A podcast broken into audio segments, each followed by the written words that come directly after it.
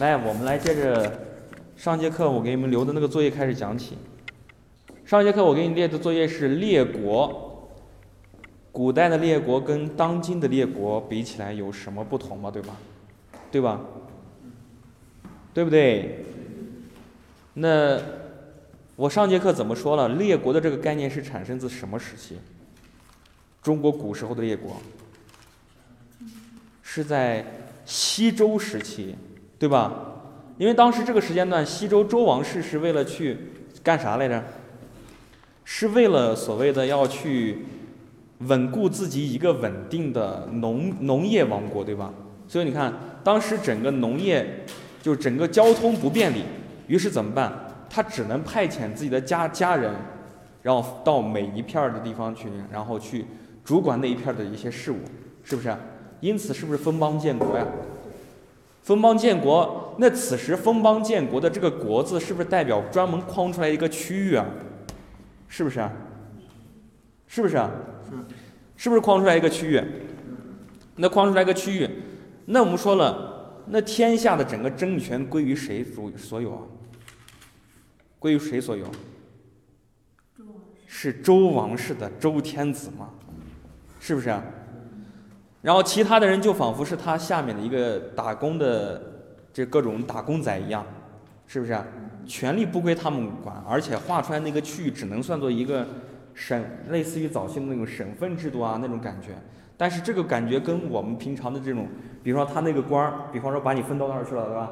但是并不代表着之后我们跟我们的之后的那个整个省级的官员是通过整个考举啊，就是考试啊去选拔出来的，而是直接把你任命过去。然后比方说这个地方是公的，然后你之后你的嫡长子都会去继承这个诸侯国，对吧？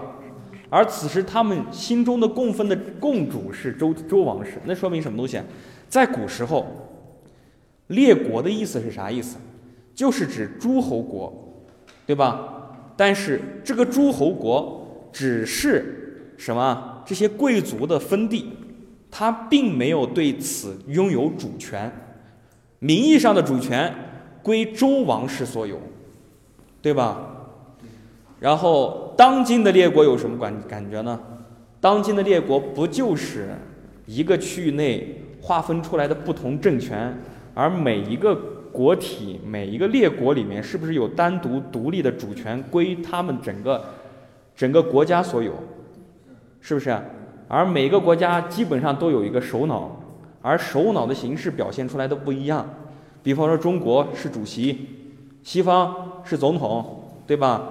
然后英国是女皇，对吧？然后包括我们沙特是国王，这是不是异同？异同什么？我再给你说一遍，古时候的列国，它没有自己独立的主权，它只能代表诸侯国。但是当今的列国，它是一个单独的政治主体，而且该国拥有这一个国家的独立主权，明白吗？然后这东西，然后能不能给你们一说之后，能不能扩成200字的一个答案写给我？能不能？今天我们接着往下去讲战国时期。那你看啊，上节课我讲到最后，我说了，在最后那个时间段里面，然后我们说早期的整个春秋时期的就是整个战争形式。是贵族间的战争，对吧？是不是车战？是不是车战上面说，我们说为什么是贵族之间的战争？因为早期的时候，冶炼技术还没有从青铜时代一直走向所谓的什么铁器时代，所以在早期的时候，铜矿在整中国里面的整个矿藏的内容还是偏少的。所以你看，之前你身为一介庶民和平民。和之前我们说的当时整个春秋时期的这个野民啊，你是根本连当炮灰的资格都没有，所以说一开始都是贵族战争，然后打的时间段一般也不超过1天到2天这么一个时间段里面，然后不会出现那种无限制的那种大规模的全民战争，他们基本上都是跟体育竞技一样，都有去打仗，都有一个相统一和一种严谨的一种律法，因为他们都是贵族。比方说我射个箭，对吧？射个箭，我射你一箭，哎，你不能紧接着射我，回我一箭，你必须要在那等着我再射你一箭。然后这样的话，其实代表着一种就是看比嘛，是吧？就拿射箭来说啊，是吧？比谁先把对方射死，谁就赢了嘛，对吧？但除此之外，规模就是两军对垒，它只可能出现部分人的，因为去以阵仗的方式，然后比方说我摆个阵，你来破个阵，然后破完之后我输了，然后输完之后怎么办呢？该赔钱的赔钱，该割地的割地，是不是啊？然后除此之外啥都没说。那之后出现什么情况？在公元前476年之后，战争发生了一种变化，是出现什么情况？冶炼技术终于从之前的青铜开始转向了铁器，而铁器作为一个矿藏比较丰富的一种资源，它其实把什么东西变为一种可能呢？让全民参战的这种可能性变成一种现实，对吧？我们当时是贵族才有资格去拿起那些刀枪，对吧？我当时说了，一般都是以车为单位，车是啥？几匹马，前后左右都有固定的人数，还有一个骑手嘛，对吧？那么说了，你看以车为单位，所以说你就知道一般情况下我们车说的是军力，对吧？因为车就是一个典型的作战单位，所以说你看车力这个是叫做百胜之国、千胜之国和万胜之国，对吧？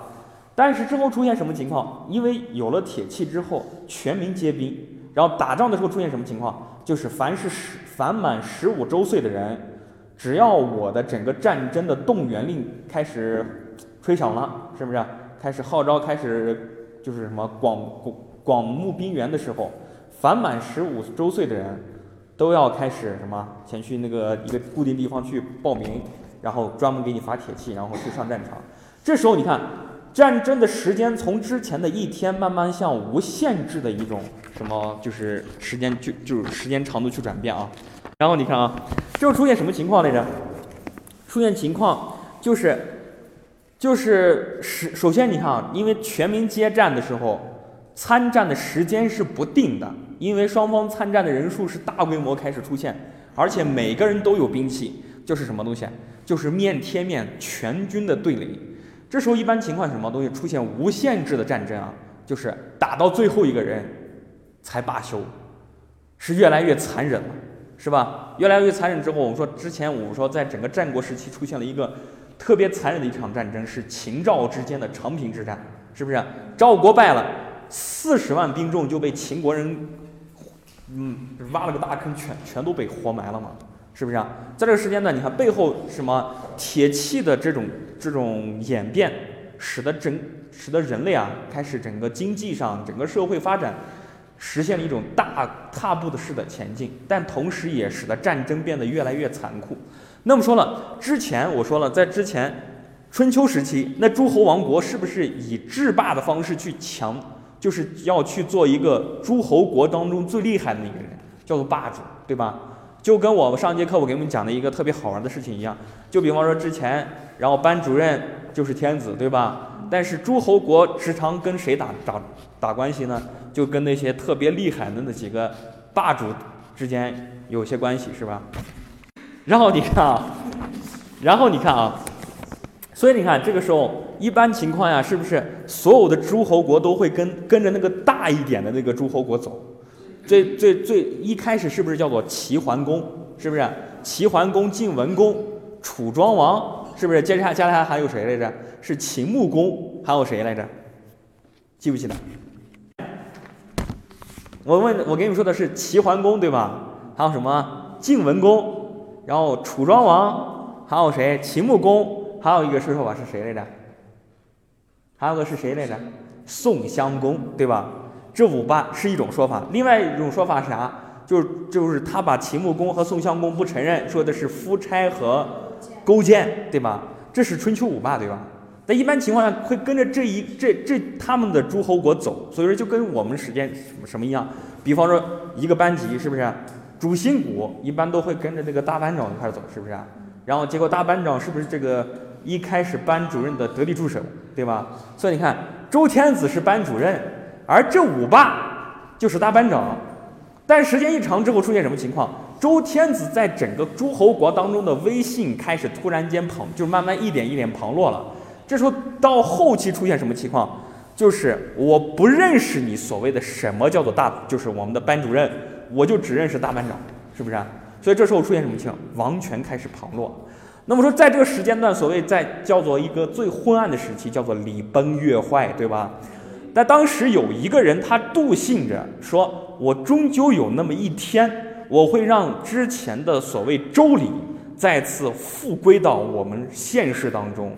这个人在鲁国，他是个老温，对吧？这个老温，然后一开始想，就是把自己的这个想法托付给之前的那个鲁国的鲁定公，但结果发现鲁定公没实权，实权在谁手里面？是三桓手中。这三桓是特别大的三个权臣，那没办法，你这一开始你打算动我奶酪，我肯定不愿意嘛。于是把这老头给逼出去了。这老头没办法，就开始周游列国，收了3000门徒，对吧？这3000门徒之后，也就被世人称为儒者，而儒家学说因此诞生。而这个老头就是孔子，对吧？孔子在晚年的时候，他归国了，然后花毕生，就是最后那一点心力。编撰成书啊，一本就是中国首部的编年体史书，叫做《春秋》。而古人对于春秋怎么纪年呢？比方说一年，对吧？他会记，不会记春夏秋冬，是怎么去记呢？就是一春一秋代表着一年，而此时孔子用的这春秋，代表的是历史从我们一开始的这周王室。东周开始东周平王东迁开始，一直到他就是编撰史的那一年，公元前479年那段时间段里面，他把那段时间段整个编到一块儿，就命名了个春秋，意思代表这是历史，对吧？而之后我们因为这个东周时代，就是因此啊，这个划分成这个很明显的两段时期，为了去辨别上下之别。我们就用前半段的时间啊，就用这本书去给前半段的那段东周历史命名为春秋时代，是不是？春秋时代暂且周王室韩氏，虽然说他是拥有着虚的一个头衔，但是暂且我们这个诸侯国还没有把它给掀翻掉，是不是？暂且我还认你是班主任，是不是？虽然说我们基本上都是跟着大班长走，对吧？那出现什么情况？然后孔子编撰这个东西是啥？想要警醒世人，说我们这个还是有个君臣臣之礼，你们要乖乖听话，我们要奉周礼依然存活下去。但是结果之后呢，好景不长，在公元前476年，春秋时代结束，而战国时代开始，对吧？那么我现在把一开始过渡的这两个东西给你框到一块儿，出现什么东西来着？就是铁器。使得整个战争规模越来越大，对吧？那霸主我是不是此时我基本上可以把周天子视同无物？我认你是班主任干嘛？我自己可以直接当班主任，是不是？于是怎么办呢？我就开始直接把周天子完全架空，而这些诸侯国之间的整个火并战争啊，就会越来越凶啊。那这个战争当中你会出现什么情况？既然每个人都有铁器了，对吧？铁器之后说明东西，你这样之前，比方说我们就是等同的一个贵族，是不是？我们不管是你是宋姓啊，就是你不管是这个宋国的这个国君啊，还是我是楚国的国君，咱俩贵族顶多就那么多嘛，咱俩去拼嘛，咱俩去以礼对嘛。然后这时候看谁厉害，谁能扛得住谁来呗。但后面出现什么情况？铁器出现了，全民皆兵。而全民皆兵之后，这时候投入战场之后，你觉得哪种人最能胜啊？是不是人最多的人最能胜？是不是人最多的人最能胜？但之后出现什么问题来着？比方说我之前贵族只有1万，对吧？而铁器时代我动兵就能动10万，而10万当中这9万是不是突然间这9万人是不是要吃东西啊？要吃粮食啊？是不是？要军饷啊，要铁器这种东西要供应起来，对吧？但是这九万人的钱搁哪儿来的？还不是之前，我说还不是跟之前一样，跟之前的整个社会经济体一样，用那种方法得到。那么说，接着往前推，那之前这帮贵族的钱是搁哪儿来的？贵族打仗的钱是搁哪儿来的？这是什么时期？是封建时期。封建时期是拿啥去养活自己的？拿啥是他们的？主要的一种就是一种生产业，农业嘛，对吧？农业我是不是专门去供奉我的土地税、我的地赋、我的粮食税等等的一些东西，把贵族养活掉，对吧？暂且这个地方还没有，就是我们在这时候还没有出现商品，是不是？所以你看，那之前，比方说我之前是吧？我这是就是我平常百姓吃1个单位的粮食，是不是？剩下来10个单位的粮食，我可以供应10个兵，对吧？这样的话，国家可以去打仗。那现在出现问题了，人口迅速膨胀了，就是我们参兵的人数迅速膨胀了，从之前的10个兵变成了100个乃至1000个，但是我的余粮还剩10个呀，是不是很成问题啊？那之前的粮食怎么来？我告诉你哈，之前他们的分地是这样分的，叫做井田制。井田制是这样去划分的，比方说是一块地，是不是中间给你画一个井字，然后这是总共有9块，对吧？1、2、3、4、5、6、7、8，这8块是代表啥来着？这是私田，而中间这一块是啥？是公田。他们有一种理想的社会，就是理想的这种祈愿啊，这个当时周天子的一个理想的祈愿是怎么弄下来着？我把地分出去，让你去种。我希望的是啥？你们这8个人先把中间的这个公田给我供出，就给我种好喽。我的钱和我的粮食就从这出，对吧？其他的那8块呢，你们8户人平分去，对吧？但是后面出现什么情况？首先出现一个问题，你还记不记得我之前给你们说的这个之前的那个嫡长子继承制的整个划分程度，是不是从这一个往下去划分一堆，对吧？对吧？然后是不是家族就开始就是突然间就开始，就是根本没有节制的去增长啊，对吧？那咱且一开始我是8个农民，我把这8块地方全分完了，好，我们刚好8口人够了，对吧？但后面出现什么问题来着？是不是8口人当中有一个是不是还是嫡长子要继承啊？但是其他的是不是还得分地啊？嫡长子记得最多啊，那其他的还得往下分，是不是分了一堆？然后这时候出现什么情况？有些部族它变得越来越庞大了，而有些部族变得越来越好了。有可能我的1块地我就能把自己养活了，但另外1块地呢，养不活呀。那时候出现什么情况？那比方说我旁这一块，比方说我这一块是个就是一个小家庭，而这是一个大家族，对吧？大家族人吃不饱，小家族太多了，种不完。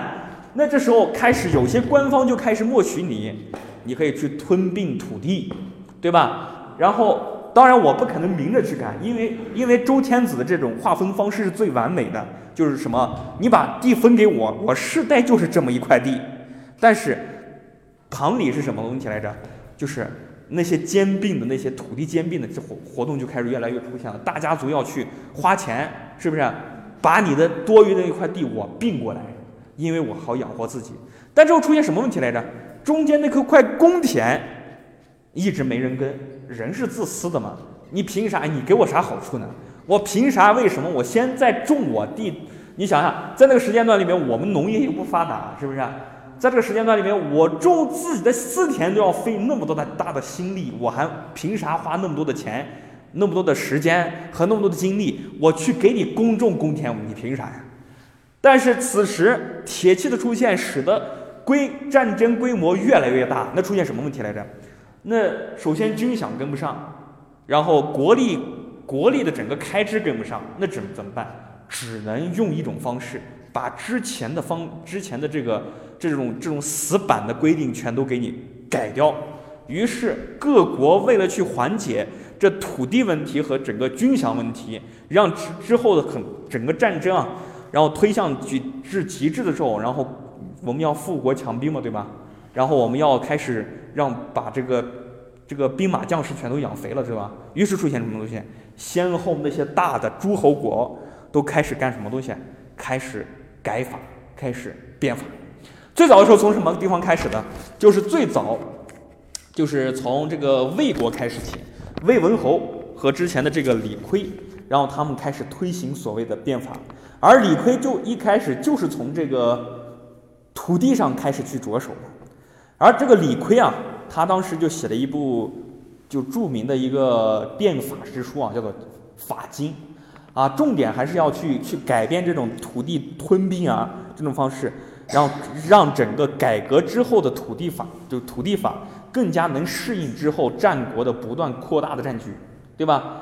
而但是这个魏文侯和这个李悝啊，这个魏文侯，我们看这个侯，我们就知道是不是公侯伯子男，他是不是第二等啊？那说明啥东西来着？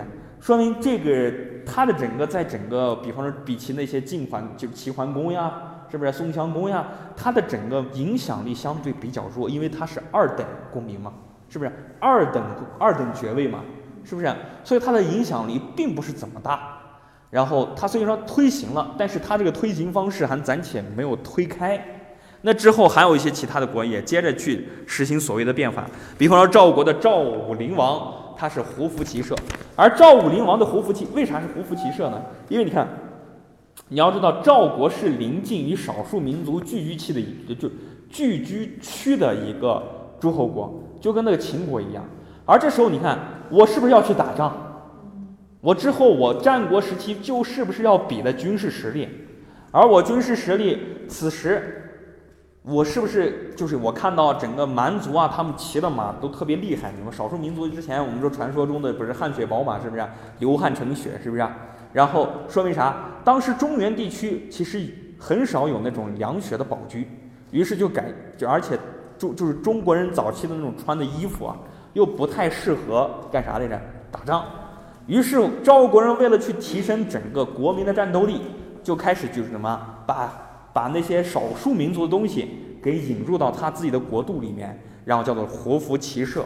然后他是什么？改革的是军法，来提升自己的兵力和什么军事实力，是不是？而除此之外，还有一个这个楚国的吴起变法，其实大同小异，基本上都是这样，是吧？到此我们需要去讲一个重点，去讲一个变法是谁，就是秦国的商鞅变法。而秦国的商鞅变法，你们觉得有个问题，是不是？好多人觉得。商鞅变法是不是平白无故我就觉得我商鞅是不是然后懂得东西很多，是吧？看了很多的书，然后我突然间找到秦国的这个国君说我们变个法吧，秦王说哎好，我们就这么加变，是吧？是这样吗？错了，是不是？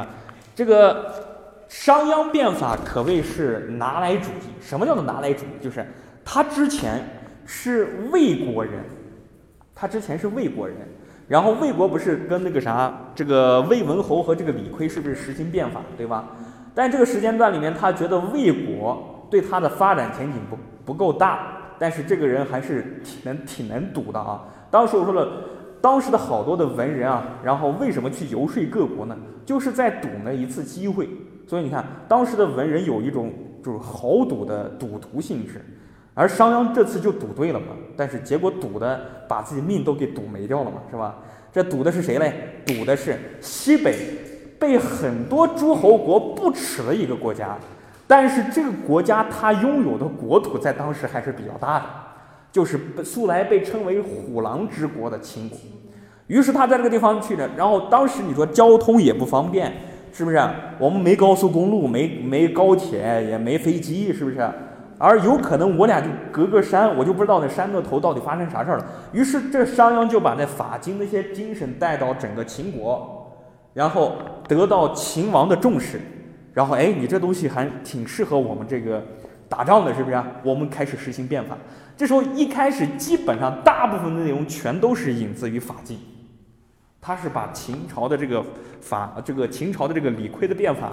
给你换了个地方，换到就是什么，把那个魏国的这个李悝的变法换了个地方，换到秦国，对吧？秦国去实行变法，但是他也有自己的一种什么所谓的这种就是演变精神。那当时我说出现什么情况，就是高层对于低层啊，其实整个管控能力还是失衡的。好多人就是比方说这个出现一个问题，就是有可能我这管不着呀，是不是？我有可能这个天高皇帝远，我谁都干不着，我杀个人，我偷个东西，我没办法，是不是？所以这个就是偏远之地都养的都是野民嘛，是吧？我管不着啊，没办法。那这时候怎么办？他想了一个办法，我是不是以极端恐惧的方式去压榨最底层？他首先加的第一条是啥东西来着？加的第一条就是什么？就是所谓的轻罪重刑。就比方说一开始我偷了个东西，对吧？你把我就是关到监狱里面15天，然后你说是在惩罚我，我出来之后干嘛来着？我接着偷，因为惯性嘛，我职业小偷嘛，对吧？但是有一种情况，他绝对不可能是这样的，干啥来着？我偷你东西，你把我举报了，然后我被杀头了。那是不是其他小偷一看我偷东西，凡是被抓着，我是不是特别恐怖呀？于是以这种恐怖方式，暂且去克制了那些就是什么野民的那种什么所谓这种不合法度的那种这种态度，是不是？渐渐的，这个最底层的人也就开始特别服帖于最高层了。而除此外，什么东西？当时整个户籍制度、登记制度又不严谨。那比方说一开始我杀了个人，我畏罪潜逃嘛，我不能杀人嘛，我要畏罪潜逃，对吧？我要畏罪潜逃之后，那出现什么情况来着？我先跑那个地方去，我跑到一个悬崖下面的一个沟沟里面，然后我在那里面把自己养活了，然后你能奈我何呀？你能奈我何呀？我先前脚把你的一个大臣杀了，我下面就跑到那个偏叉弯的一个地方，你能找着我吗？找不着嘛。那这时候想了个什么办法来着？觉得要避免这种方式，那任何人是不是都有亲朋好友啊？是不是啊？那这时候出现了什么东西？叫做连坐法。连坐法他当时给怎样？就是为了去压榨这些人啊，是吧？这压榨这些人，然后他让整个百姓啊分成两部分，叫做5和10。什么叫做5呢？就是每5个人坐成一块儿，是不是啊？然后旁边还得有个10，是不是啊？然后这2个人互相监督，哎，这个5是一个单位，这个10是一个单位，是不是？然后我监督你，是不是？我监督你，凡是你们中间的有一个人发生了问题，我必须得上报，不上报会出现什么问题来着？50连坐，就是50连坐，就是什么？就是凡是被我查出来，其中这个比方说不管是5还是10也罢，是不是？只要这两个这个住宅的这一个单位当中的有一个人他犯了法，那这时候你没有上报，我管你是监督者还是在同时跟这个人，比方说我就说甲，是不是？甲是在这个5当中，是不是？甲是在这个5当中，而乙是在这个10当中，对吧？那出现问题，甲偷东西了，对吧？然后乙看着了，但是没有上报，之后官府把甲查出来了，那连坐出现什么地方？那偷东西当时是轻罪重罚呀，杀头的呀，对吧？那出现什么问题来着？这个甲要杀头，而这个乙也得杀头。除此之外，甲这个所在的这个5的这一个单位全部得受罚，全部得砍头，而10呢，同时全部也得砍头。你看恐怖不恐怖？这叫做连坐法。这样的方式其实让整个百姓生活在惶恐当中啊，然后惶惶不可终日啊。这是它的第一次变化当中的第一项重要的一个点是什么？连坐法和什么轻罪重刑，它以刑减刑啊，是吧？这是第一条啊。那好，我在上节课给你们说了，这是商鞅变法的首次变法中的第一条是什么？实行连坐法，还有什么？轻罪重刑，以刑减刑吧，对吧？第二个是啥来着？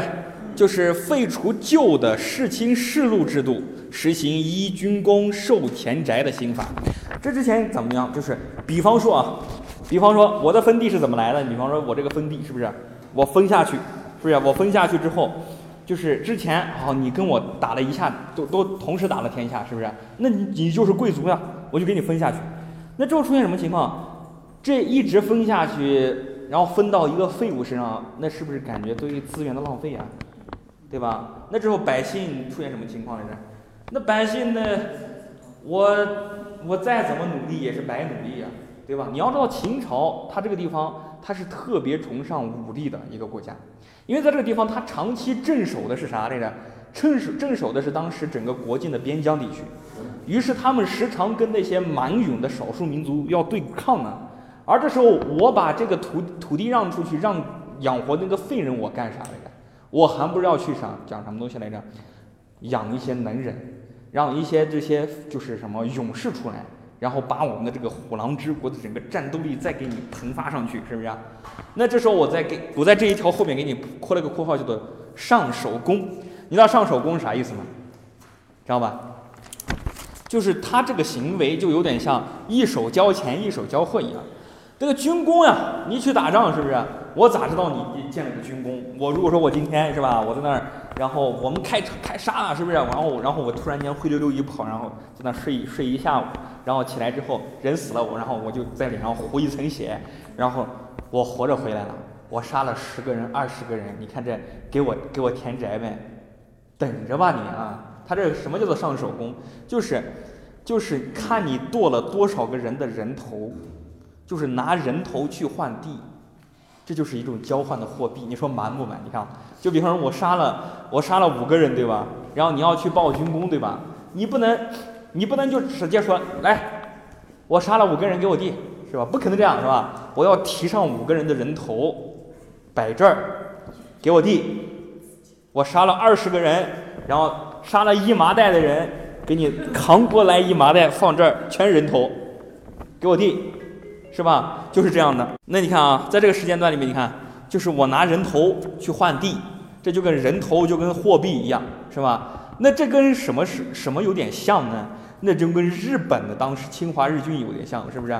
当时不是那个南京大屠杀的时候，都是拿屠刀去杀人比赛嘛，看谁杀的厉害，然后给你还给你升官呢。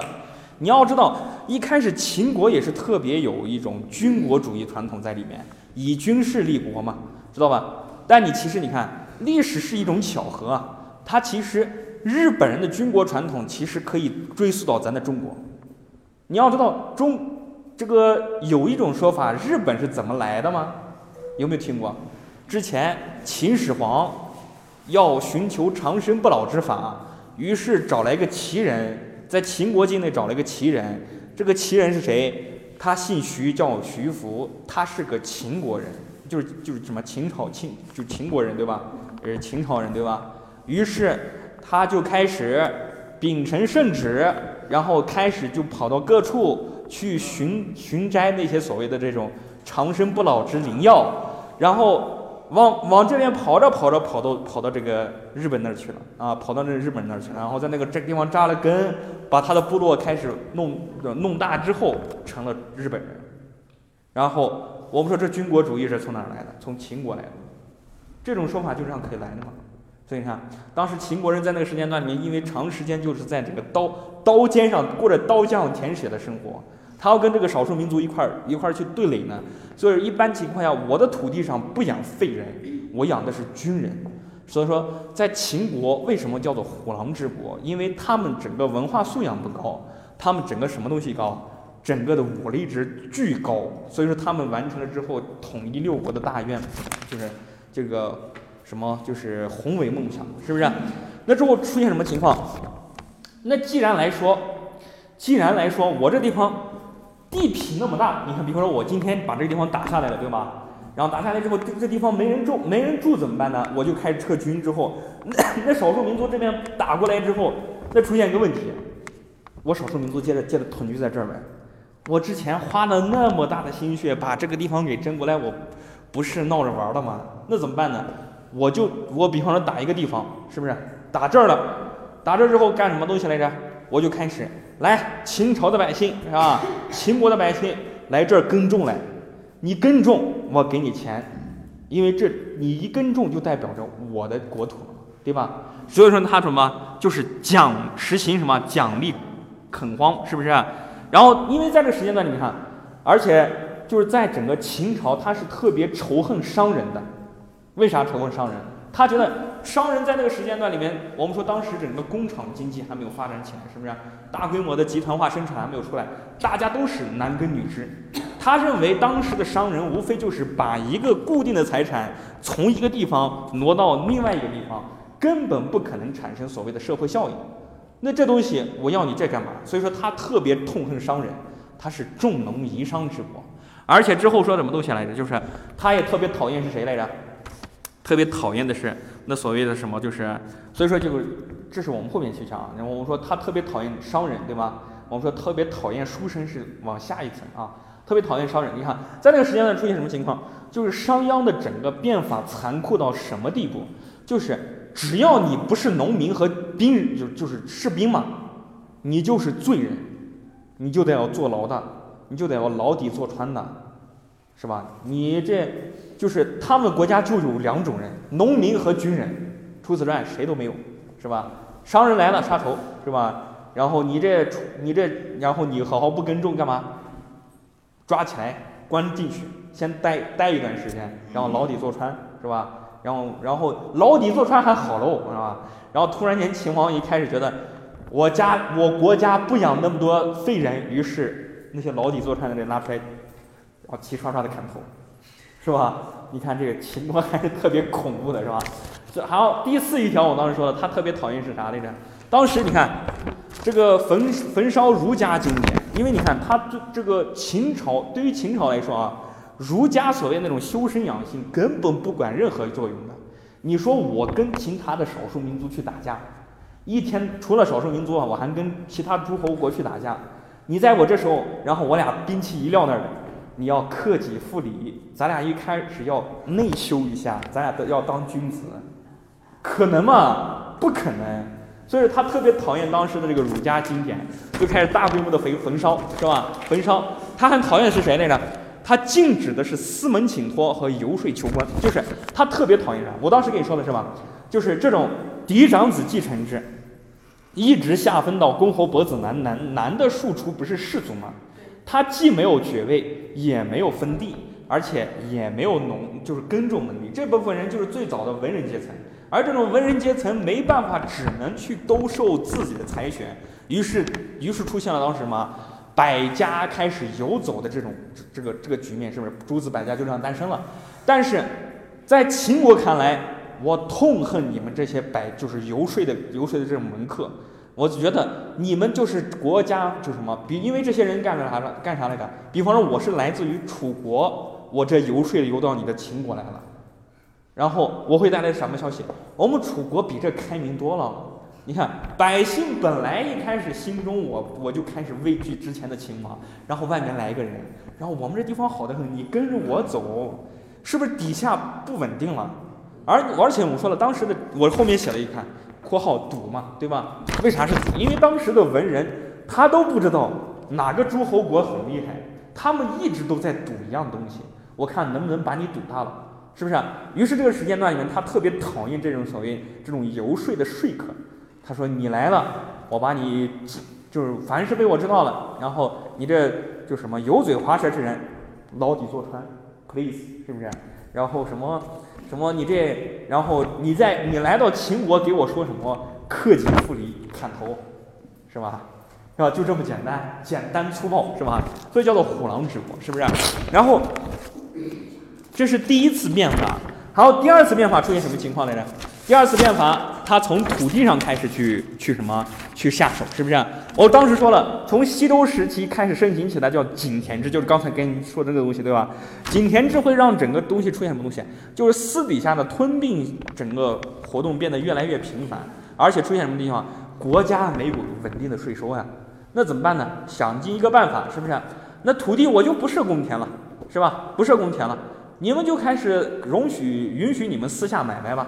那之后出现什么情况？大家族会用这种方式，会尽极大的可能性，是不是？我把你小家族中多余的地全都并过来。那并过来之后，小家族越并越多之后，你没钱耕种，把你地全都并过来呗。于是最早的地主阶层就这么诞生了嘛。在这个制度之下，地主阶层就诞生了嘛。而且出现什么地方来着？就是你的地大，你交的赋税就多。你给我交地税就行了，是吧？我不要你的钱粮了，我不要你的公田粮食了，就是你的地大，你给我交的赋粮就是税赋最多，也越多，对吧？你的地小呢，税赋也就越少。于是你看，有些农民没办法，他没那么多钱，然后那怎么办？我只能把自己卖给地主，然后地主就开始雇佣他，然后统一把这两块地的赋税全都交上去，地主阶层不就这样出来了吗？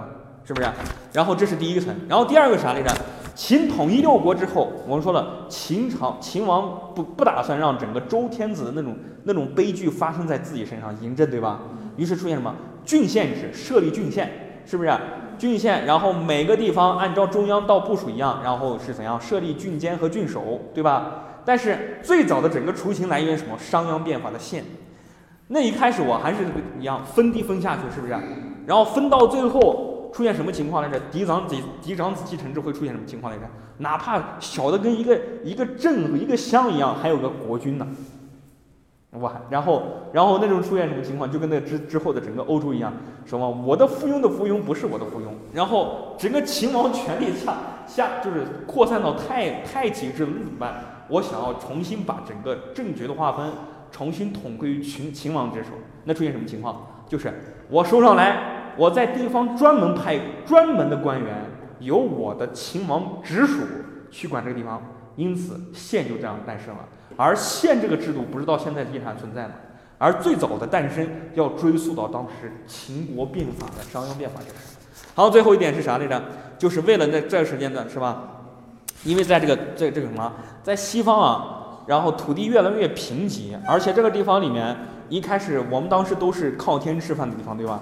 西北那个地方黄土高原那个土地比较松软，是不是？而且时常受到的是少数民族侵袭。而这时候秦国越做越大之后，那这个地方很明显就是对于我来说不利，那怎么办？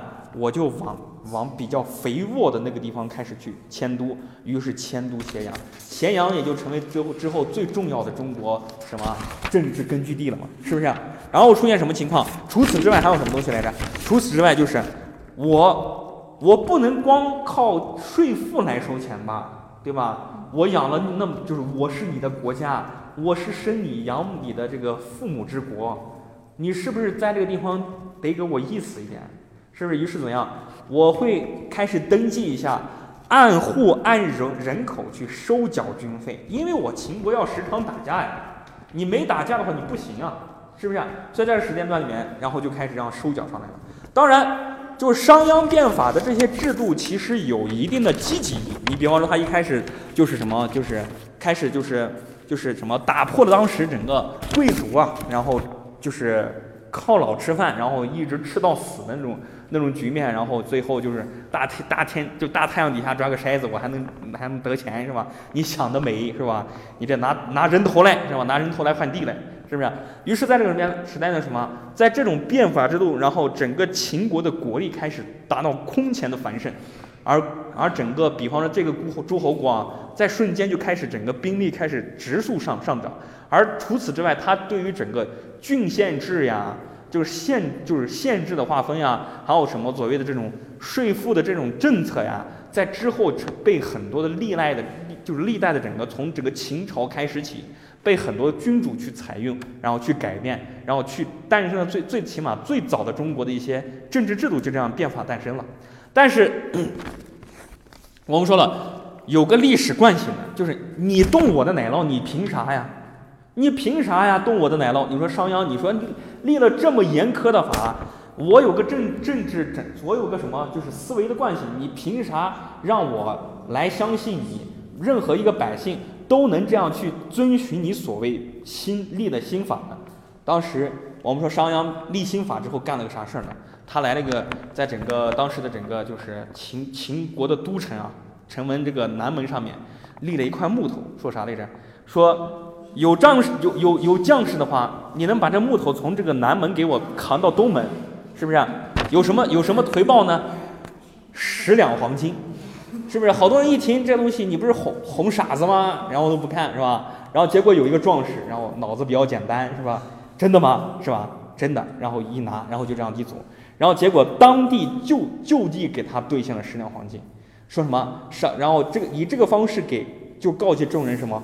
我商鞅变法说到做到，因为他太过于严苛，就是什么，他把这个法的这个尊严性啊，给你提到特别不可侵犯的地方，然后他比任何东西都要高，甚至要高过所有情谊，所以说他这种连坐法呀啥东西，他要及时去反应，是不是？于是出现什么情况了呢？就是他连自己至亲至交啊，全都给出卖了，把那个魏公子出卖了。而且当时因为整个，比方说当时整个秦国国君的太子，人家太子要继位了，你想呀，之后的国君就是他了，对吧？人家不行。你王子犯法跟庶民同罪，而且刑法相当严苛，人家直接把人家的鼻子给削掉了，然后他都没想那么多，是不是？然后结果老秦王去世，然后新秦王登基，不是这个没鼻子的这个秦王登基了吗？然后他就恨之入骨，是不是？我好好的这么颜值高、这么俊俏的脸庞，就是因为我没鼻子。这没鼻子怪谁啊？就是什么商鞅，是不是？而商鞅因为整个变法过程当中，你看以这种特别严苛的法律啊，让整个百姓啊特别痛苦。然后当时整个秦朝变成了一个大的监狱啊，就是人人都是，就是每次都特别彷徨，我害怕我干错一个事情，然后旁边一个官兵就给我砍头了，是不是？当时百姓他们，就是当时你知道秦朝百姓最喜欢的一个地方是啥吗？监狱。为啥？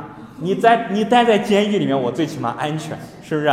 我在大街上走，我指不定哪一个不良的举动，然后就被人逮过去，然后就杀头了，是吧？于是出现什么东西，百姓也特别讨厌他。你看，商鞅把自己的所有的梦想倾注到所谓整个秦朝的变法之上，但是他把自己同时也逼到了绝境。他之后众叛亲离。新秦王登基之时，就是那个没鼻子的秦王，是吧？登基之时，然后一开始就特别讨厌他，于是怎样就开始命人把这商鞅给抓起来。抓起来之后干啥？他太恨他了，于是就车裂之刑嘛，就是车裂之刑，就是驾5匹马，是不是？然后5匹马就是那几匹马，然后这这个头，这样2匹对吧？3匹是不是？3匹马车，然后从5个方向不同的地方去拉。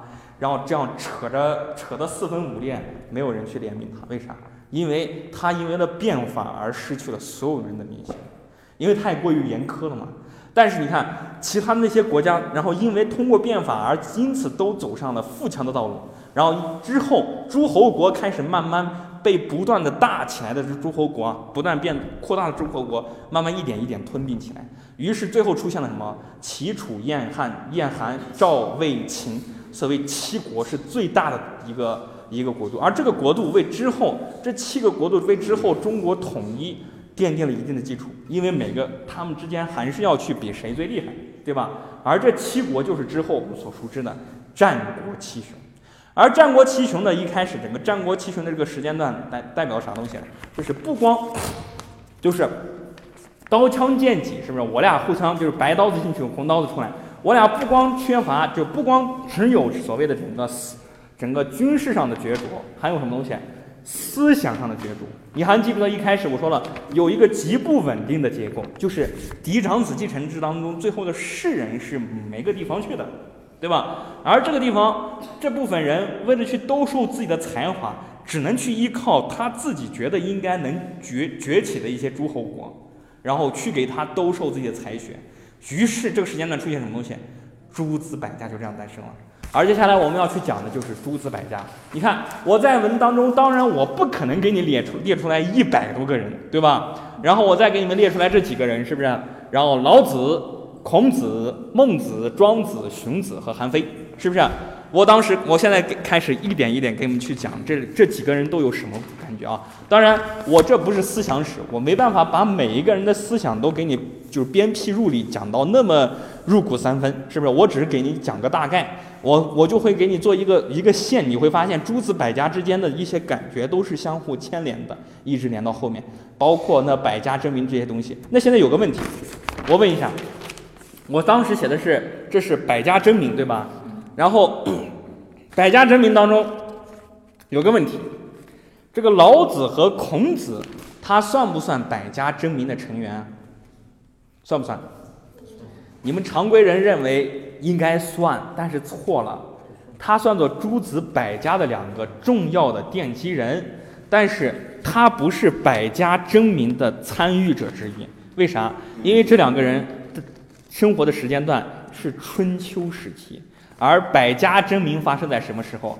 在什么战国时期？而首先我开始给你们讲的第一个大家就是老子。我旁边写的是什么？颠倒的世界和扭曲的哲学。那你看啊，这个东西，这个老子便是我们所谓道家的创始人，对吧？那老子，我们知道子是不是个指先生呀？是不是？那老子那叫他姓老吗？不是哈，他姓李，是吧？这个，然后他名叫做李耳，是不是？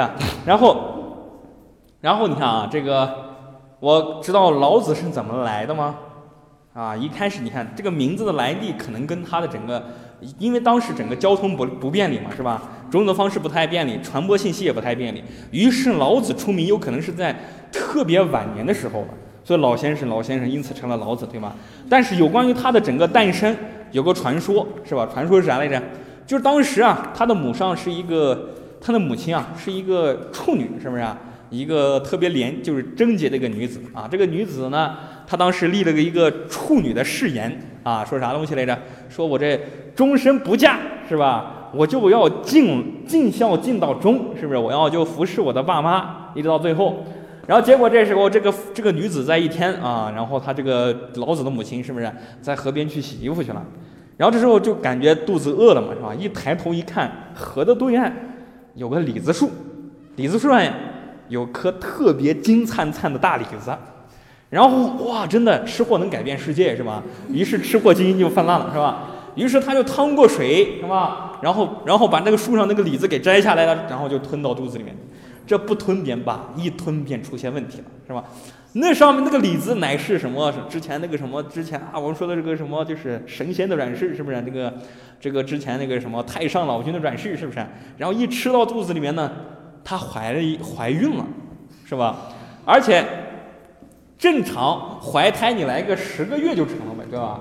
人家这怀胎不得了，人家怀胎不光10个月，人家都是成倍增加，而怀胎了整整的好像是80载啊，我没记错的话应该是80载。然后肚子就这么大，是吧？一直这么大，然后结果最后，然后终于把这个特别奇怪的生物啊就生出来了。一生出来出现什么东西了？一个老头儿。你想啊，肚子里面长那么长时间，肯定老了嘛，对吧？然后老了之后什么白发须眉，汗首白发，是不是？汗首白发，然后出现什么问题来着？就是啊，这个人不光是老，是不是？老的时候而且还口吐莲花，是不是？满腹经纶，是不是？上知天文，下知地理，不得了，是百事通万事通，是不是？于是呢，好多人就觉得啊，因此这人太了不起了，因此得名老子。太简单粗暴了，是吧？是吧？是不是？当然还有个原因，因为在当时世人看来，老子的整个地位是相当高的。老字啊，你看哦，当时我说为啥姓李呢？因为李子树嘛，李子树姓李嘛，对吧？是吧？这个神话有点简单粗暴，是吧？你们就姑且听之哈。那你看，那老子重点在于这个老上。你看为啥叫做老子？因为在中国一开始的早期的时候，文化的传承是不是口头相传啊？那就代表我们听过一个谚语叫不听老人言，吃亏在眼前，对吧？那就代表着你吃亏在眼前，那代表着老人知道的东西绝对比你多得多，对吧？那出现什么情况？就是在传统的中国古人的看法来说，越老东西它的经验越独到，所以说你就能知道，在各种各样的神仙鬼怪故事当中，为什么狐狸修炼1000年能成仙，树修炼万年能成精？因为它太老了嘛，老的感觉啥都懂嘛。是不是？老是对于这一个人的尊称，对于李耳的一种尊称，因为对于平常人来说，你懂得的道理太多了，你是我的大佬，我给你跪舔，是吧？那我说了，当时我为什么给老子旁边给你写了一个批注是啥来着？就是颠倒的世界和扭曲的哲学，是不是？在这个时间段里面，老子之前是周王室，就是档案管理处的一个管理人员，然后真实因为他阅尽了天下的所有的肮脏龌龊之事，他觉得世人真的不能像我一样，仿佛上善若水一样。然后那怎么办呢？我就这时候骑个青牛，是不是出函谷关，我去终南山，在那个地方专门去讲经讲学，是不是？于是他后面就在那个地方，然后传说他就写出了那个什么道德5千言，就是道德经嘛，是不是？在那个时间段，他你看老子的出关代表了他当时对于世人的失望，因为觉得在这个时间段里面，所谓君不君臣不臣，你们首先最起码的礼仪道德都没有，你谈何你的思维的升华？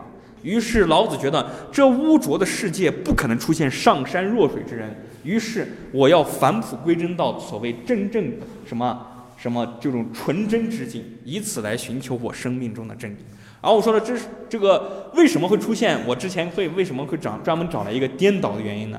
因为看老子的哲学当中代表的一种大道，而大道截然跟我们的生活思维是完全相反的。比方说我们对于有和无的概念的划分，是不是？你比方说什么叫做有，什么叫做无？我们觉得我们手中拿着一个娃哈哈，我这样有，是不是？我没有，我就代表没有，对吧？那你看，说句实话，是吧？那你看，我们假设把我们现在所看到的所有东西全都拿掉，那是不是代表空了？那是有一种说法，这叫做空间。那空间是不是代表没有啊？那为什么物理学家会浪费所有的心血，为了去研究空间而花费一生乃至几代人的心血？为啥？因为空间演变出来的所有我们所看到的实物，对吧？所以它有和无的概念，还有什么得到和失去的概念。比方说有些人就觉得他给别人去讲道理，就老子给别人讲道理都是反着去讲，是吧？都是反着去讲的。而反向这种思维代表的什么？中国朴素的什么辩证主义啊，辩证法，是不是？当时有人就问，是吧？有人就问什么？就是老子啊，是吧？老先生，是不是？你看我这个出现个问题，是不是？人才怎样才能叫做强？怎样才能叫做弱？然后老子就把他这嘴张开一下，这样弄一下，然后一看之后。然后那人没明白，你没明白吗？你看牙齿硬不硬啊？是硬啊。牙齿那比硬是不是就指强呀？是强啊。但是你看我牙齿掉光了，但我舌头是不是还健在呀？在呀。那舌头是不是软呀？软呀。那是不是舌头代表的是弱呀？弱啊。那你看强弱之理怎样去划分呀？于是他就出现什么问题？比方说，你看一个树有水分，它当然是软的，对吧？但是当一个树，这是软的呗，对吧？但是所以说这个树里面，当这个树太过于硬，是不是没水分了？是不是树就成枯木了嘛？是不是？所以它这什么东西以柔克刚，所以世间至强之理便是至柔之道，所以它这是一种朴素的辩证法。是不是？这是有关于老子的一个哲学。那我说之后，然后第二个人，然后就是我们所熟悉的一个人是谁来着？就是孔子。孔子，我旁边给你写的是黑暗王国的残烛，是不是？在这个时间段里，我们说了，当时孔子，我们知道孔子干过3件大事，是不是？然后游说各国，对吧？然后什么这什么，就是最后写的是什么？就是有教无类。第3类是什么？编定五经，对吧？那首先第一个问题，他为何游说百国？我好好的在鲁国待着不好吗？我为啥要跑出来？因为鲁国真的不要我呀！你要知道，在一个时间段里面，一个人拥有着比较超前的思维的话，往往不会被世人所容纳的。而孔子就是这么一个孤独的人。而这孔子这个人啊，你看，在那个礼崩乐坏的时间段里面，我为什么说了这是黑暗王国？因为在唐之前啊，所以中国没有一个固定的主心骨，就是在当时儒学整个体系建立之前，中国人啥都信，他没有一种敬畏之心。而正是因为这一次整个所谓这个孔子的这种游学，把这个儒家的种子撒播在了整个中国的境内，让好多人终于知道了所谓君子之道，所谓什么礼仪之道。而之后正是因为他这样累累然如同丧家之犬一样，不断的去从一个地方漂泊到另外一个地方，从另外一个地方再漂泊到另外一个地方，不断这样去游说，把自己的希望的种子就开始撒下去了。于是他也感动了一批人，有3000门徒跟着他一块走了吧，是不是？而这3000门徒当中，就是上有特别达官贵人、特别富的人，比方富可敌国的子贡，是不是？那下有什么连饭都吃不饱的穷人，在这十卷那里面，孔子对他们啥都教他们最起码会做人。而这些儒家之后，在之后整个中国的历史演变过程当中，都充当了很重要的一些角色啊。然后在这十卷那里面，我说孔子还有一个地方是什么东西来着？就是有教无类，他被世人称之为万世的师表。我们现在很多人为了去表面上去敬仰孔子，我觉得是对孔子的侮辱。孔子是爱学生的，他觉得就是他不会去打骂学生，也不会去体罚学生。我们说现在好多人就为了去敬仰孔子，比方说每天早上人家高三学生都那么痛苦了，是不是？然后睡觉就是那么难受了，然后突然间老师来，你背《论语》，来，我们每天早上5点起床，来进孔子像去。那是对孔子精神的误读。孔子是爱学生的，而正是因为他这种有教无类、因材施教的方式，把中国之前被贵族垄断的教育学从上面撒向了最底层啊。而最后一个是啥来着？就是他最后晚年回去编撰的五经，就是诗、书、礼、易、春秋，这5样东西是整个儒学的核心。也是中国人精神当中，你不管承认不承认，是不是？你暂且可能很多人没有读过，但是我觉得你们每个人身上都有五经的影子在里面，因为儒学之道早已融入到你们的骨子当中。而这其实就是我们孔子一生所干的一些事情。孔子毕生追求是人，毕生追求是啥？因材施教，有教无类，这是孔子。所以我一直说他是黑暗王国的一个残烛。那除此之外，我需要给你们扩充一个知识点。我旁边括号写的啥来着？梦中书记，是不是？我们知道孔子有个字叫做仲尼，是不是？仲尼是什么概念来着？仲就是之前的什么？你要知道，你看中国的字，你从一个字当中，你就能看出来这个家排行第几。孟博书记就是老大、老二、老三、老四。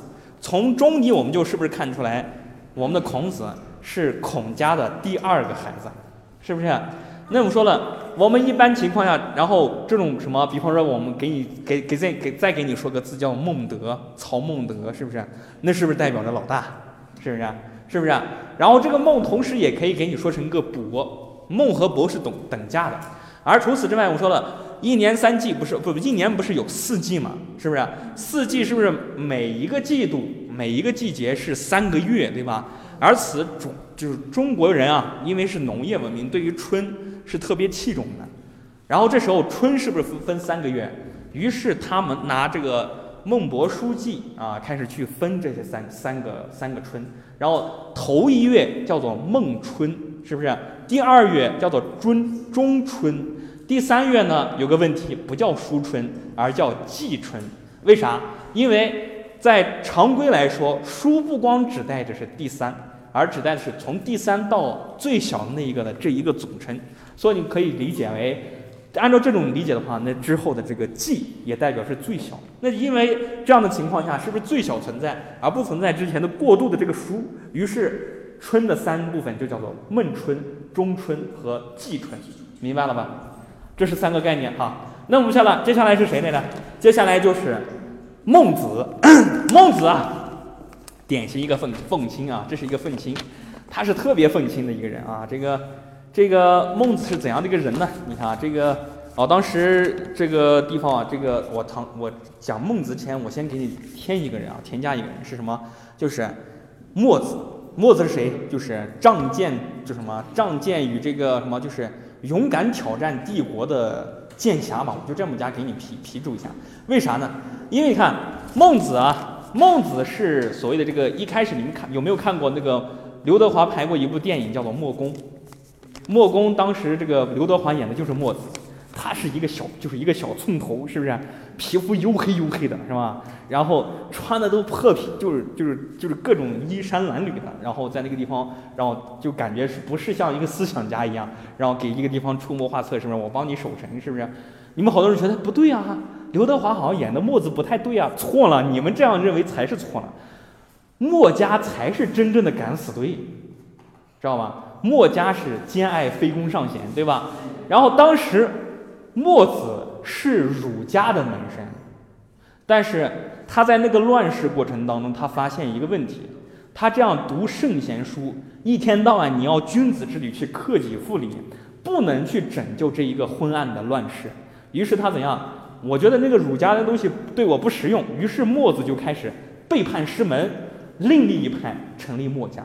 而墨家干啥的这东西来着？就是我拿战争的方式，我开始平定战争。怎样？就是你要去攻打我，对吧？我先代表这个国家，我先去说服你。你看，你要不要被我说服？就不要打了呗。我们两家多好，是不是？我们这两家，然后平常的，然后没有任何屠城，多好，是不是？不听，我就要打，那怎么办？那好。我来这儿守城，是不是？你来攻城，是不是？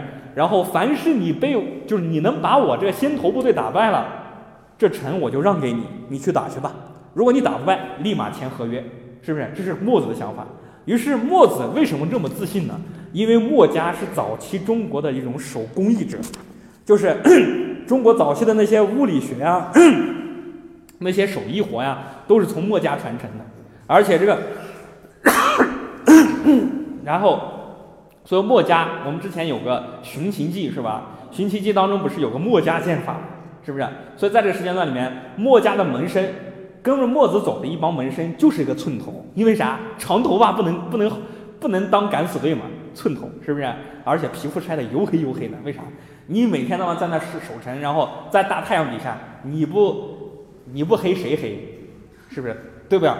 然后出现什么地方？还有什么？就是孔子毕生追求是为了去挽回所谓周王室的尊严，对吧？但是墨家的墨子在一定的程度上去挽回了这种方式，他用的一种方式更加极端，他漠视周王室的存在。墨子在的时间段，其实周王室是存在的，但是他完全无视它的存在。为啥？因为觉得没必要，是吧？因为觉得，然后他在一定程度上，他是背叛了周王室，而为这些诸侯效力。为啥？因为周王室已经没有了权利，他觉得应该更加去关注于这些纷争当中的诸侯乱国。而除此之外，我们说了，孔子有一个不太好的点就是什么？就是君臣臣的一种等级观念。而在之前的这个墨子来说是啥来着？叫做什么？就是兼爱非攻尚贤，就是尚贤之道，就是你贤明你来当官，你贤明你来当君主。于是他有一种特别早期的朴素的共产主义和所谓社会主义，但是他并不能代表着当时启蒙，就是跟中国一样的类似于中国的卢梭，他不可能成为那样。因为啥？他有一个短板是啥来着？就是如果说我通过民意选了一个贤明之君，然后登上王位，对吧？登上王位出现什么问题来着？就是凡是他之后有可能成为暴君呢，我也得认着。是吧？这是他的一个短板，就是我得认着，我既然选你了，我就听你，我就百依百顺，全听你的话。这是墨子。然后墨子也是中国之前所谓的手艺人的祖先，是不是？然后这个孟子呢，孟子有三个观念是最重要的，是不是？第一个是什么？就是从之前的把儒家的学说从人变成了义人。你说我是仁者，但是这个人太抽象了，我知道你什么叫做人吗？我不知道呀。那义呢，讲义气。于是你看，这个人道义的这种转变，是让整个内里的修化变成了一种外在举止的修养，这是第一条。第二个是啥东西呢？就是它从简单的仁政变成了一种所谓一开始所谓遵循的一种王道。什么东西？就是什么？怎么理解呢？就是代表什么东西？所谓一国之君，你应该是这一国家当中最善良的人。但是这是一个悖论，你看现在的哲学政治学你去分析的话，绝对是个悖论，对吧？好人并不代表能当好君主嘛，对吧？第三个是啥来着？他把儒家的学说给完善了，就是人之初性本善。那你要知道，儒家的好多学说在现在正是因为有了这个人之初性本善的假说，才得以成立的。而孟子他就是一个典型的愤青啊，然后他是中国就是文人早期当中唯一让人特别惊叹的一个人，他能跟帝王啊平起平坐，就能当着所有人的面去骂这帝王，你这咋了咋了是吧？但是并不代表所有人都喜欢孟子，比方说之前的那个朱元璋，朱元璋不是特别喜欢杀人嘛，是不是？你对我无礼，那怎么办？我剥你皮，把你皮子都剥下来，然后干啥来着？然后把皮子剥下来，然后弄成人形，然后里面塞上稻草。塞上稻草之后，然后当时整个明朝初年的时候，然后每个村头时不时的就会出现一个新庙，庙里是啥来着？供奉着那个被剥下皮塞上稻草那个人。他觉得，如果说孟子出现在我的这个明朝，我恨不得把他剥多少次皮呢，知道吧？啊，特别痛恨，是吧？这是孟子啊。庄子呢，人在江湖与永恒的相处。然后庄子啊。庄子不能算作正统的所谓的一开始思想，就是他写的一些书啊，不能算作中国正统的思想界的一种所谓的，他应该算作一种娴熟。当时啊，你看这个庄子这种想法，它是一种什么东西？他将整个逍遥快活和鬼猎的幻想结合到一块儿，比方说逍遥游，对吧？当时那个进京赶考的书生会带两套书，一本是四书五经，一本是庄子。他一般考上东西的时候，就是考中的时候，他一般就看四书五经，对吧？那如果说我被打听了，我这壮士我落榜了，那怎么办？因为我心太伤心了，于是我就拿出来庄子来慰藉一下，是不是？庄子在大庄子看来说，如果说有一个人要把你请到庙堂上去，要把一个乌龟请到庙堂去，你愿不愿意从这泥潭当中爬出来？然后庄子的回答是这样：好。我暂且是爬在泥潭当中，我是一个乌龟，对吧？你把我从这个泥潭当中拉到这个寺庙里面，你把我的肉都给掏空掉，我只剩一个龟壳，我凭啥要过去？而且庄子他对于死的幻想，然后终于也缓解了人们就我们中国人对于死的一种恐惧感。然后包括孔子都不敢说死了，是不是？他说，就有人问他，你能不能说一下死？孔子说不说，是不是？为啥？你说的死之后没啥东西，然后好多人就会把父母扔到街头，然后让他们饿死。那之后，那说死之后有啥东西？那有啥东西到底是啥东西？我也不知道，是不是？那这时候我也不能说，是吧？那这时候这子贡就问，哎，你再说一下呗，死到底有啥？等你死了就懂了，是不是？然后庄子说啥东西？庄子是做了梦，对吧？梦见自己化成了蝶，对吧？但是当他醒的一刻，他突然幡然醒悟，我醒的那一刻，蝴蝶死了，我活了。那有没有一种可能性，当蝴蝶就在哪一天化身我，当他醒的那一刻，我就死了？以这种方式，然后辩证的方式给你去阐说所谓的生死之道，这是庄子。然后荀子呢，养在深闺人未识。这个荀子啊，我们说了，就是当时啊，在孔子手当中，就是所谓的儒家，它没有扩开，影响没有扩开。但是孟子开始大规模的去拿口去传说，就是去传说之后，然后把整个影响力扩到一定地步。但是有一个地方没去，而这个地方是至关重要的一个地方，就是秦国虎狼之国。而真正把这个儒家学说当成一个规律加过去呢，就是荀子。荀子这个人。反正挺讨厌的啊！这个人挺讨厌，他嫁了个荀子，而且就是他不光是就是他把儒家嫁给了秦国，但是不是以正房的方式，而是以妾的方式嫁给了秦国，因为秦国奉行的法学嘛，是吧？法学。而荀子是啥来着？荀子他就是啥？就提倡的是所谓忠君之道，是吧？他提倡的人性本恶。他说啥东西呢？先从经济上面把。人的独立精神给你抹去掉，然后从行为再到最后，你要忠实的成为一个奴才。所以儒家当中一开始的一些糟粕类的东西，渐渐从这些荀子身上开始就是蔓延开来。荀子入了秦，我儒生是不入秦，但是荀子入了秦。荀子从秦国回来之后，他大肆的鼓吹秦国的好处，但是秦国不器重他，但是他的两个徒弟反而在秦国留下了浓墨重彩的一笔。那接下来是谁来着？他的其中的一个徒弟就是韩非。韩非是折断的双刃剑。韩非在这个地方，他提倡的是啥东西呢？提倡法治，说明啥东西来着？他是就是以法的尊严性，是不是？我不能教化你，我就立马把你杀了。这是韩非的一种看法，法是不可侵犯的。但是他有一个倒退性的一种意见是啥东西来着？就是他不提倡所谓的这种私学。但是你要知道，私学的诞生，但促使韩非出现。但韩非说这句话是对于整个历史的倒退，对吧？于是之后，你看韩非一生鼓吹的是利，但是最后他却死于义。当时你看秦国马上要去吞并整个韩国的时候，然后这个身为公子的韩非，然后自己开始主动出使秦国，然后给他说了说就是什么，给这个秦王进谏了《说南》一文。正是因为这一文，把他打入了阶下囚，把他沦为了阶下囚，是不是让他沦为了阶下囚？